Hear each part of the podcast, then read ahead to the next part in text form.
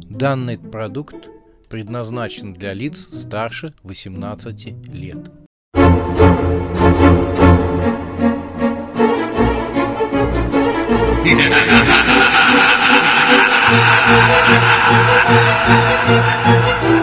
Пощекочи, нервишки.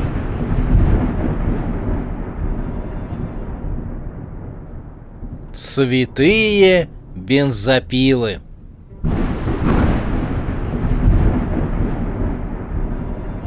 Ужас Алабамы. Обстановка на сцене была почти домашней. Палач, которого играл Зубодеров в красном колпаке, точил топор о стиральную машину. Констанс и Ян держали в руках цепи сосисок. А Лебедянский играл и молодую невесту, которую должен был похитить принц и привести к палачу, чтобы тот, наконец, нашел свою любовь. Вбежала Ирина в черном платье, она слегка волновалась, потому что это было ее первое выступление за долгое время. Но она собралась и, прижав руки к груди, простонала «Ой-ой, в яичнице короля вчерашние носки — это просто маленькое чудо, что они нашлись». Фон Лебедянский ответила «А «Может, возьмете карпа?» «Карпа нельзя», на него нет инструкции по подключению к интернету, и мой бот забарахлил, сломались колеса, ответила Ирина. Тим Червонный смотрел на сцену, он скосил глаза и посмотрел на Алабаму. Ему нравилась ее кожа, такая ровная, шелковистая. Он нащупал в кармане опасную бритву. «Не сдержусь. Начну прямо сейчас», — подумал Тим. Ник смотрел на череп Тима в перекрестии прицела. Он ждал подтверждения цели. Тайс отозвалась в передатчике в ухе. «Ник, цель подтвердили». «Как понял?» Ружье в руках Ника защелкало, трансформируясь в мощную дальнобойную винтовку. Но Ник все равно колебался. «Тайс!» — вновь вызвал куратора киллера. «Ник, ликвидируй уже цель», — сказала Тайс. «А кто заказчик?» «Тебе зачем это?» Тайс, кто клиент? Ты знаешь, кто клиент? Ник, просто ликвидируй цель и все. Тайс, скажи мне просто, кто заказчик. Девушка вздохнулась. Ладно, заказчик Тим Червонный. Не может быть, детка, я на него сейчас смотрю. Это что, он решил сам себя заказать? Ник, у нас контракт. Ликвидируй цель. Клиент только что подтвердил цель. Никон не стал больше мучиться, он перезарядил винтовку. «Ник, какое наше дело?» — отозвалась винтовка. «Наша задача — выполнить контракт». Опасная бритва оказалась в руках Тима. Словно Верин ловко раскрыл бритву, лезвие было острым. Тим коснулся руки Алабамы, рассчитывая схватить ее и одним ударом снять кожу с лица. Алабама почувствовала прикосновение. Ее глаза скользнули с лица Тима на лезвие бритвы. Тим увидел, как глаза девушки расширились от ужаса. Девушка открыла рот, сейчас будет крик. Тим взмахнул бритвой. Пуля прошила череп Тима насквозь и ушла в пол. Тело Тима обмякло. Рядом закричали несколько женщин. Они увидели прошитую насквозь голову мальчика. Ирина, привлеченная криком из зала, остановилась и обратила свой взгляд на тринадцатый ряд. Она скорее почувствовала, чем увидела присутствие Тима. «О нет!» — вскричала девушка. Позабыв обо всем на свете, она спрыгнула со стены и, разметая полы платья, побежала по проходу между рядами. Констанс и Ян, которые были рядом с Ириной, спрыгнули со сцены вслед за ней. Констанс, беспокоясь за Ирину, побежала следом. Ян последовал за своей невестой. В зале началась паника. Люди вставали со своих мест и стремились к выходу. Ирина расталкивала зрителей и бежала к обмякшему на сиденье телу Тима. Алабама в ужасе, прижимая руку к рту, не отрывала взгляда от мертвого тела. Антон обнимал девушку и уводил к проходу, чтобы уйти из зала. Ирина оттолкнула в сторону Антона с Алабамой и подскочила к Тиму. Она схватила тело мальчика и, прижав к себе, бросилась к выходу. «Ирина, подожди!» — закричал Констанс, но та даже не оглянулась. В зале стояла сутолока. Люди толпились у выходов из зала. На сцене остались Зубодеров и фон Лебедянский. «У нас, верно, триумф», — сказала престарелая кинозвезда. «Это же ведь хороший знак, если со съемок фильма ужасов люди убегают в ужасе. Ведь так?» Зубодеров стащил свой колпак палача и сдавленно сказал «Походу, плакала моя кинопремия имени Геры Голодный».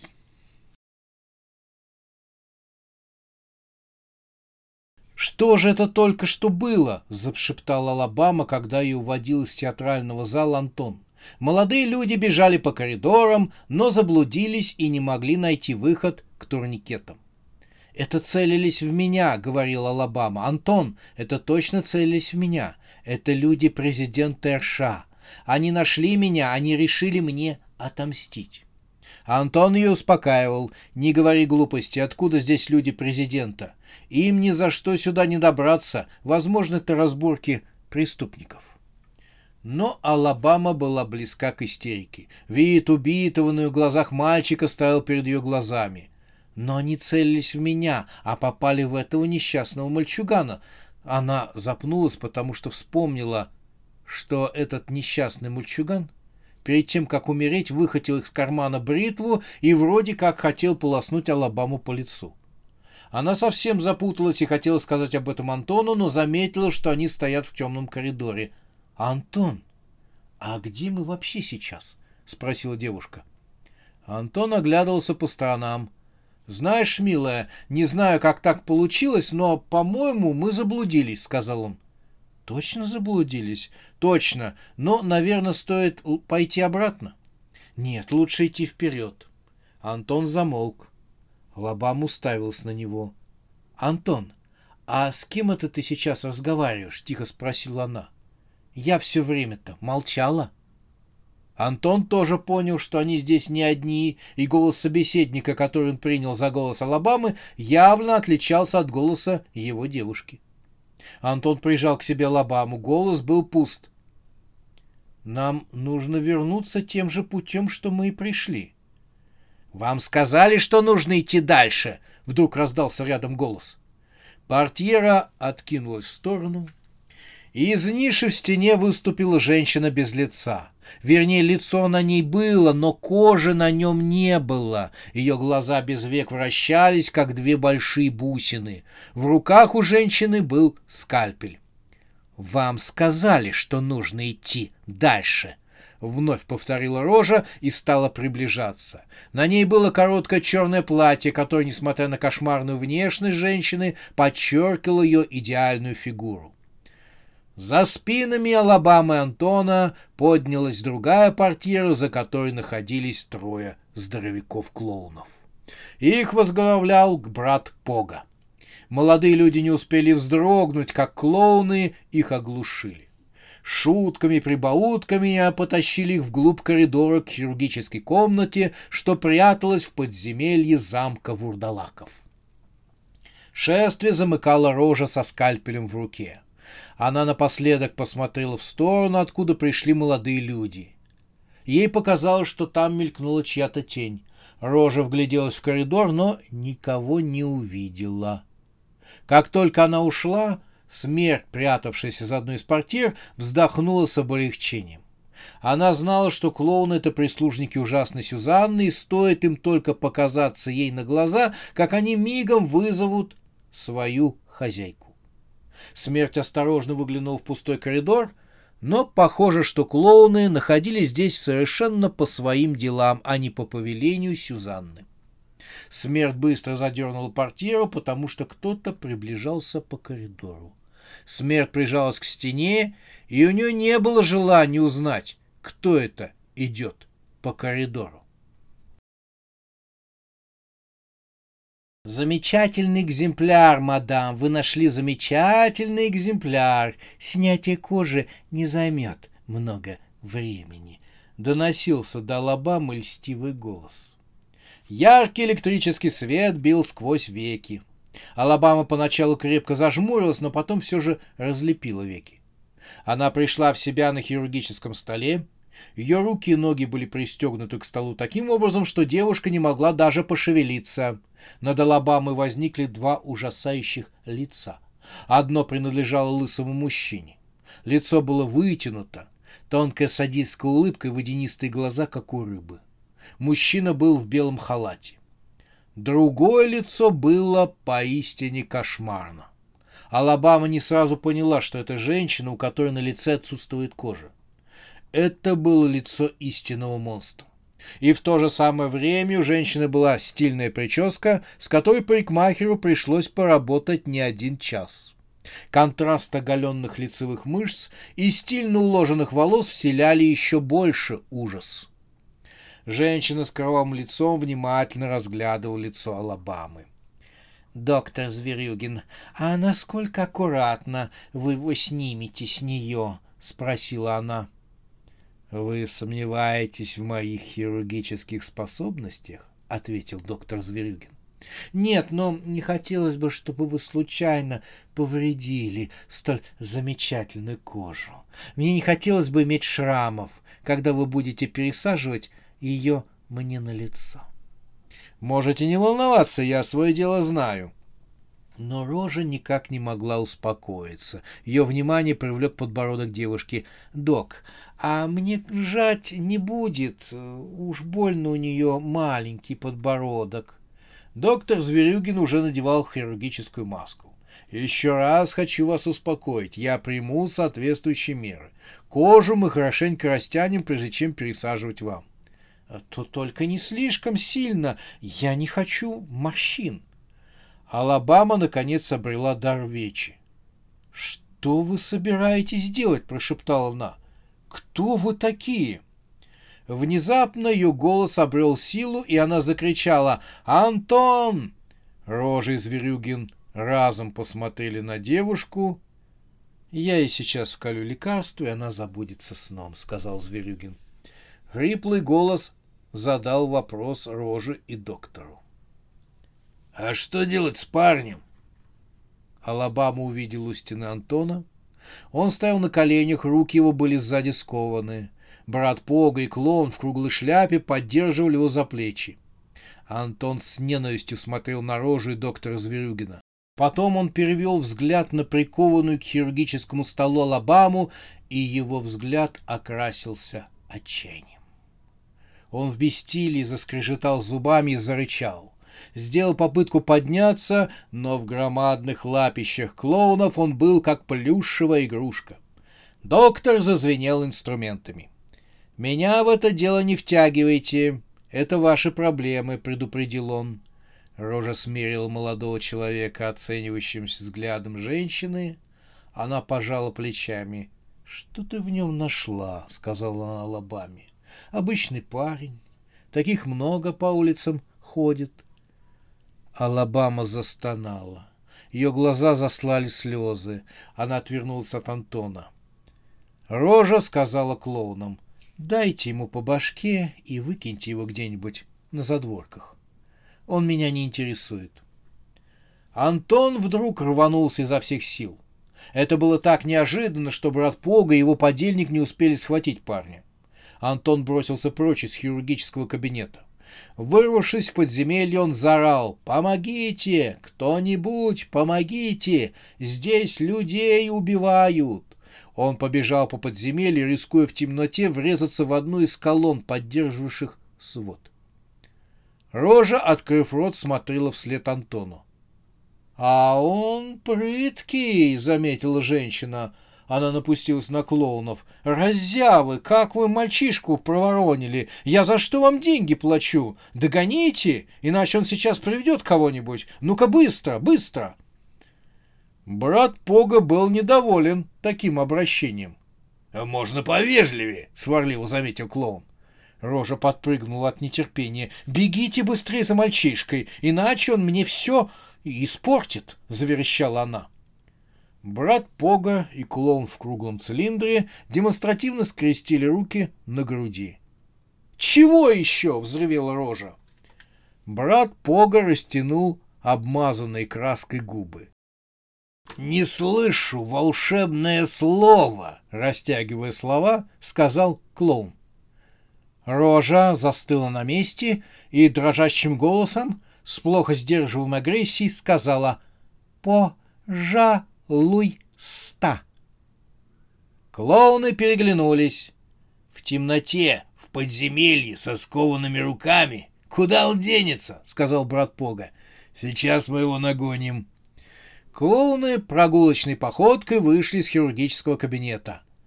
Алабама осталась одна с кошмарными существами, спятившей кинозвездой без лица и садистом-хирургом. «Не волнуйтесь, больно не будет», — ласково говорил несчастный Алабаме доктор Зверюгин. «Сейчас сделаю вам укольчик, и все будет хорошо. Рожа выказывала нетерпение. «Доктор, давайте быстрее приступать к операции», — говорила она. От волнения она стала грызть зубами скальпель, что продолжала держать в руках. «Не торопите меня, мадам. Зверюгин знает свое дело. Я слишком долго ждала». «Терпение украшает женщину. Значит, я самая красивая в мире». Доктор Зверюгин поморщился. Он не любил, когда ему мешают. Доктор взял шприц. «Доктор? Рожа? Что вы тут делаете?» Внезапно прозвучал вопрос. Зверюгин, готовившийся сделать укол, опустил шприц в карман халата и быстро разогнулся. Рожа повернулась. На пороге хирургического кабинета стояли Констанс и Ян. Молодые люди искали Ирину, но нигде не могли ее найти. Они свернули в один из коридоров, которых было множество в замке. Услышав шум в конце коридора, Ян и Констанс решили, что это Ирина, и бросились вперед. Коридор вывел их в подземелье замка Вурдалаков. Свет из хирургического кабинета привлек внимание молодых людей. «Рожа, что здесь происходит?» — удивился Ян, переступая порог хирургического кабинета. Констанс заглянула в кабинет, но заходить не стала. «Мы Ирину ищем. Вы ее не видели?» «Вы чего здесь делаете? Репетируете, что ли?» — спросил Ян. Рожа сжала в руке скальпель. «Репетируем. Ага, мы здесь репетируем. Точно репетируем», — промямлила Рожа. Доктор Зверюгин зорким взором мерил расстояние для прыжка до Яна. Его рука опустилась в карман и нащупала шприц с лекарством. Алабама почувствовала, что вокруг нее что-то происходит. Она проморгалась, сбросила с ресниц капли слез. «Помогите!» — закричала она, увидев Яна. «Они убьют меня!» Молодой человек дернулся. Рожа засмеялась. «Мы репетируем сцену для фильма», — сказала она. Зубодеров сказал нам добавить дополнительную сцену. «Но мы сняли все сцены. А это... Э, э, это сцена после титров уже». Алабама закричала, что есть мочи. «Не слушай ее! Она хочет срезать мое лицо!» Ян вздрогнул, отшатнулся назад. Констанс вскрикнула. Здорово девчонка играет, правда? Спросила мнение я на. Эта актриса прямо находка, скажи. Такая молодая, а уже такие успехи. Она будет звездой, можешь даже не спорить. Она будет звездой. Ты только оцени ужас в ее глазах. Так вжилась в роль. Констанс позвала Яна.